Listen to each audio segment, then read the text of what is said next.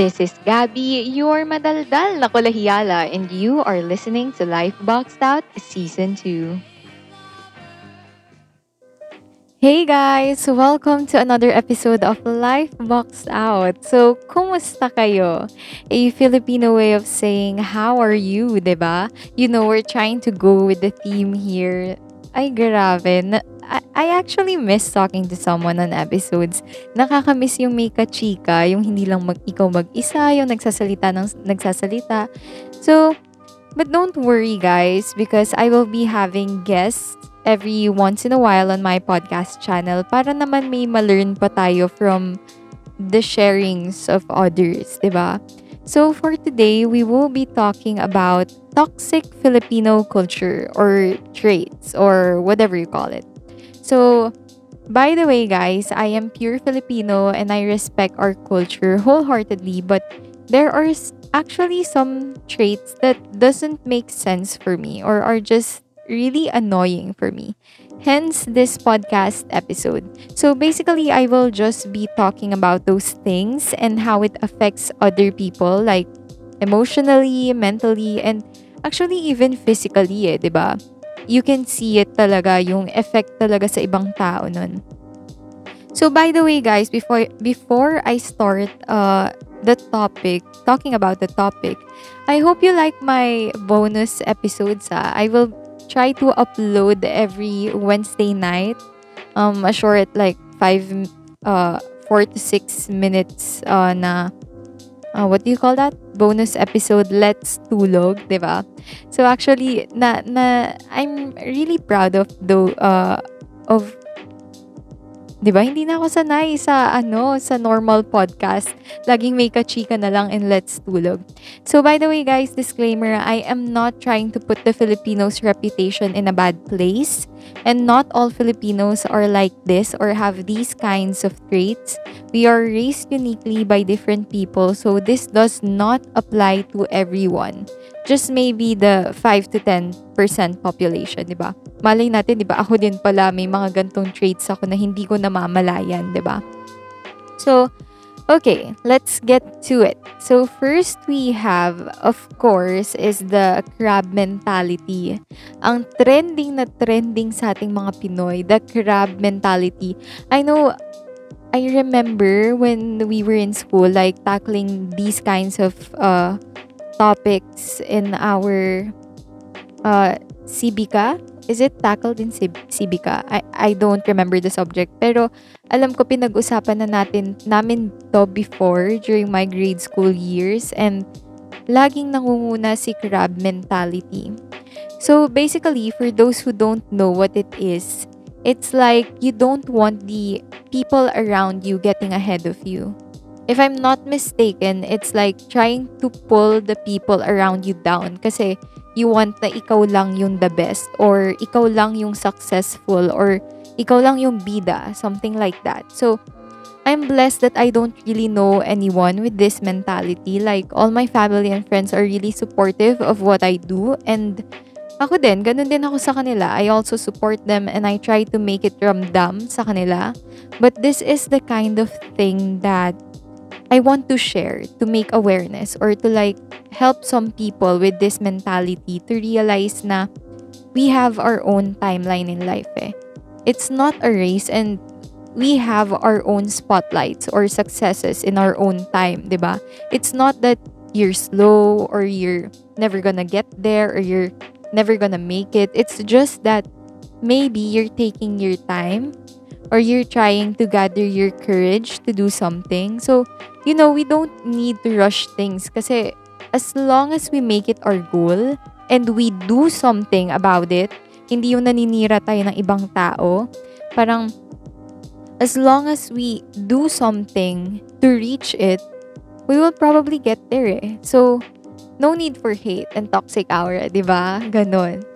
So, next is, um, some Filipinos care too much sa lives ng iba.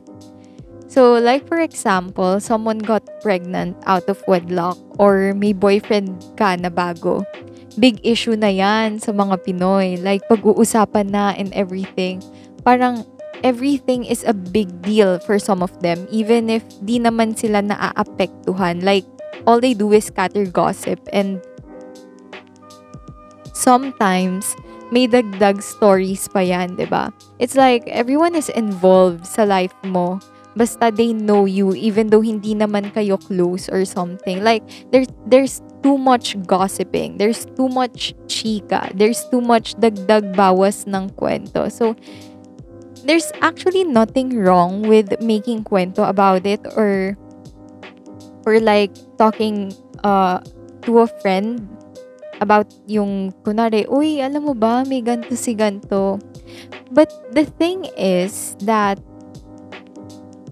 it gets out of control eh. Yung sa, for others ah, for others. It gets out of control. Like, you judge the person too much na or you give out unsolicited comments that could affect them in some way. Di ba nga, sa mga Facebook comments, pag nag-trending, kunwari yung photo mo, parang mas mas may alam pa yung mga nasa comments, 'di ba? Yung mga nasa comment section, sila pa yung mga um you know, nangunguna sa mga uh, dagdag bawas ng kwento. So kasi those comments could affect a person eh in some way. Like what I've said earlier, may it be physically, mentally, or emotionally eh.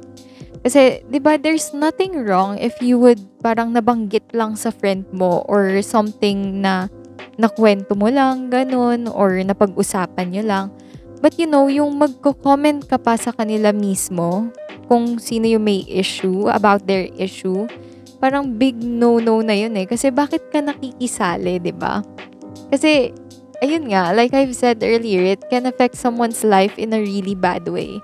And it could cause like trauma, um, mental disorders, uh, mababa yung self-esteem nila. So, it could really affect someone in a very bad way. That's why, iwas-iwasan natin yung pagbibigay ng unsolicited comments, 'di ba? Sa buhay ng iba na hindi naman tayo naaapektuhan. So, next is there's also this thing na quote quote bawal mga tuwiran or you're not allowed to reason out. Kasi guys, you see, it's not that you're trying to be disrespectful, pero kasi I believe in, quote, quote, all voices should be heard. Well, it depends pa rin guys ha. It depends on how the way you talk, what intonation are you speaking from, what language do you use, like are there any foul words or such. But the thing is that we live in a world full of diversity eh, and we grew up different uh, in different cultures. Also pala, we are mixed with a handful of generations. So the thing is that there are some people who doesn't want any thoughts or parang help or ideas from younger generations kasi they feel like mas matanda ako sa'yo, I know everything na, I don't need your help, um, do this lang, do that, yung mga ganun ba. So it's just really toxic for me because I think that when we listen, we get fresh ideas eh. Like we come up with new contents, 'di ba? Parang brainstorming ganun. And I think that this applies not only sa school or sa work or um sa uh, sa team, it also applies sa family eh. Kasi communicating with your kids or younger siblings. But obviously, I'm not a parent so I don't actually know how to raise a child. But kasi I've been raised by really great parents and I turned out okay-ish. so, letting them be heard and letting them feel acknowledged is a big help in building your relationship with your kids or with them. Kasi like me, I am very lucky kasi my parents always validated our feelings. Like kami ng sister ko. Um, they're the kind of parents that validated what we feel or what we have to say. So they see to it na we express ourselves freely without using any violence in words or in actions, ganon. So, and I think that that way of them helped me grow and it helped me to be more vocal about my thoughts or in what I believe in, that is right, of course, di ba? Hence, this podcast channel, di ba? So, I get to influence or touch others' hearts in this little way of mine, di ba? So, ayun, um, next is the trait of some the that parang tingin nila sa pag-raise ng child is an quote-quote investment. It's like, um, let's give an example. Well, not all parents are like this ha. Hindi naman lahat. Pero yung iba, parang, um, for example, pinapakain kita, binibihisan kita, pinapaaral kita.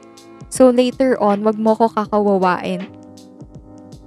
So, like, lahat ng ginawa ko sa'yo before ibalik mo sa akin, yung ganun, yung ganung way of thinking. I'm not saying na we shouldn't honor our parents or that we shouldn't help them when we could. Kasi ako, syempre, if may work na ako, I'll give back talaga eh. Like, as much as I can, bibigay ko talaga. Kasi I love them that much. And I think they deserve all the things I could give kahit wala, kahit walang wala pa yung kahit walang wala pa yon sa sacrifices na binibigay nila for us. Pero kasi, never naman nila pina-feel sa akin na it's my obligation or that I need to do this because they invested so much in me. It's not that eh. It's my love for them that drives me to do those things. So, why am I telling this to you guys? Kasi most of my most of my listeners came from Gen Z and millennial generation. So, I think that sharing this thought with you could, you know, um, make you realize that if you choose to be a parent one day, your kids shouldn't be an investment for you. They should be your responsibility. So, those are two different things. Remember that, okay? So, also, eto ah, hindi ko talaga to magets. So, I'm gonna ask this to you guys. What is up with Pinoy thinking na when you know how to speak English fluently, you're matalino na or smart? I don't get the logic kasi in that way of thinking. Like, ako, I am fluent in English, but I am ashamed that I don't speak my own language well, 'di ba? Like I'm BOBO talaga when it comes to Filipino terms. A lot of my close friends know that actually. So I think that measuring your intelligence shouldn't be based on your fluency in what language. I think it should be seen in your work and studies, diba?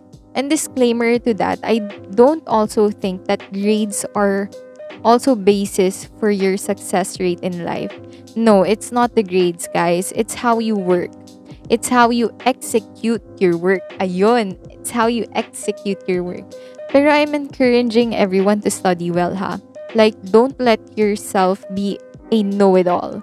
Huwag magiging mayabang because we have so much to learn in life. We can learn it in different ways. May it be from adults or kids, yung mga mas bata sa'yo, di ba? We have so many to learn, guys. We have so much more to know about uh, about living our life or about the world in general. So, who knows, 'di ba? So, there are more toxic Filipino traits pa, but I'll be sharing my thoughts on this last one na lang. Kasi, I saw this clip na it's actually rude to comment on um, a person's size when you meet after a long time or what. Yung parang, Uy, long time no see, ang taba mo na. Or, long time no see, ang payat mo na. Or, tumaba ka or pumayat ka, those kinds of things. I'm actually guilty for it. Kasi like there are times na when I see some people that are really close to me, I go like, oh, ang payat mo na, you need to eat more. Pero in a joking manner, di ba? But lately, I'm trying my best to not be like that because for some people, it goes off in a disrespectful or offensive kind of way. And I'm telling you this to keep you aware of it because sometimes some of us comment on those things naturally lang, 'di ba? And parang wala naman sa atin 'yun kasi like nagiging conversation starters na siya for some. Pero ayun, I just wanna let you know that it can be offensive for some. Lalo na yung mga may hidden sickness, ganon. So, awareness lang, awareness lang and ako din naman, I try my best to keep it into a minimal level or halos none na para all goods, di ba? So, grabe guys, we are 15 minutes in. Again, guys, disclaimer I am not trying to put the Filipinos' reputation in a bad place. And not, not all Filipinos are like this or have these kinds of traits. So we are raised uniquely by different people. So this does not apply to everyone. Just maybe the 5 to 10% population. So not all applies. So again, guys, grabe. Pinipilit ko talaga yung sarili ko na um 15 minutes lang pag solo, pag solo podcast. Tinatry ko talaga yung sarili ko, guys, na gawin yun. So, thank you so, so much again for your support. So, the next episode is a special episode again because I have another guest to share her experiences May it be about la- uh, love, life, and you know, basically everything in between. So watch out for our secret guest on the next episode. So, by the way, guys, I am still up on six podcast platforms. You could check Lifebox out on Anchor, Spotify, Google Podcast, Breaker, Pocket Cast, and Radio Public. So, if you have more podcast episode ideas, suggestions, comments, or questions, feel free to DM me on my Instagram account at Sgabi. It's S G A B B triple Y. Don't forget to tag me on your stories while listening to Life Boxed Out Season 2. So maybe that is all for now. Chico with you next episode. Stay safe and stay at home, guys. So that's life, love, and basically everything in between. Bye!